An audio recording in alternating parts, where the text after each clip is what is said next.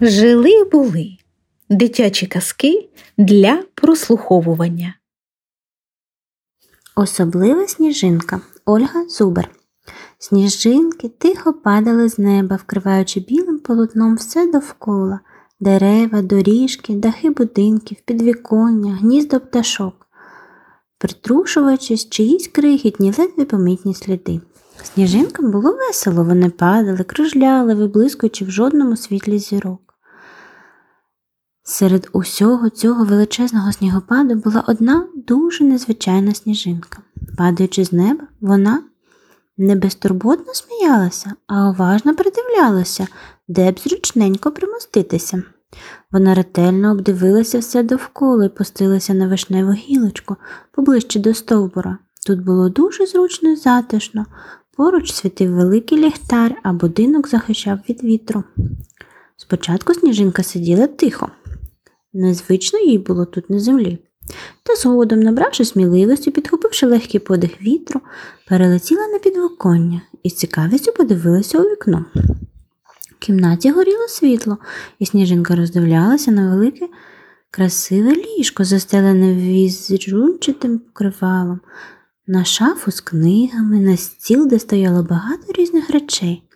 Раптом вона звернула увагу на незнайомий округлий предмет, що стояв у кімнаті на підвіконні. Сніжинка підлетіла поближче і побачила своє відображення.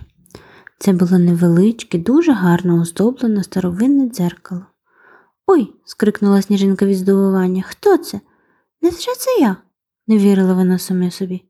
Яка ж я гарна? Ні, я не просто гарна, я чудова. Вона озирнулася і подивилася на своїх подружок сніжинок. Вони, як і раніше, тихо падали на землю, і тільки тепер сніжинка помітила, що всі вони різні. Вона довго придивлялася до них і впевнилась, що кожна сніжинка унікальна і по-своєму красива.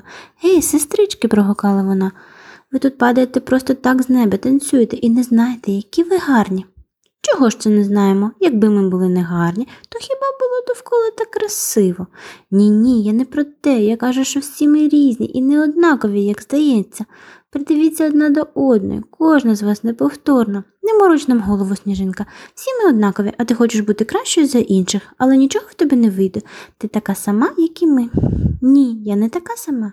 Я надзвичайна сніжинка. Подивіться на мій візерунок. У всіх у нас він різний. Чого ти причепилася до нас? Ти бачиш, нам весело і ніколи роздивлятися якісь там візерунки. Ми просто частинки замерзлої води, як і ти ж сама. Ні, я не просто частинка замерзлої води, я унікальна сніжинка, такої, як я не було і ніколи не буде. Я неповторна. Сніжинки хором засміялися і полетіли далі, а наша сніжинка знову підлетіла до дзеркала і почала ще уважніше розглядати себе. Зараз вона сподобалася собі ще більше. Серединка в неї була шестигранна.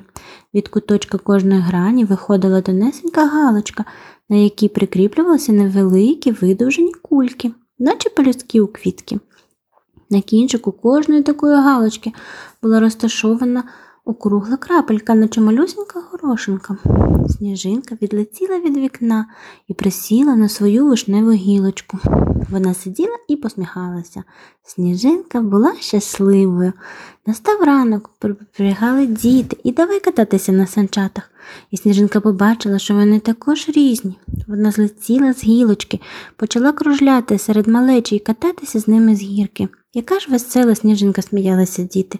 Сніжинка засміялася ще голосніше і сіла дівчинці на долоню.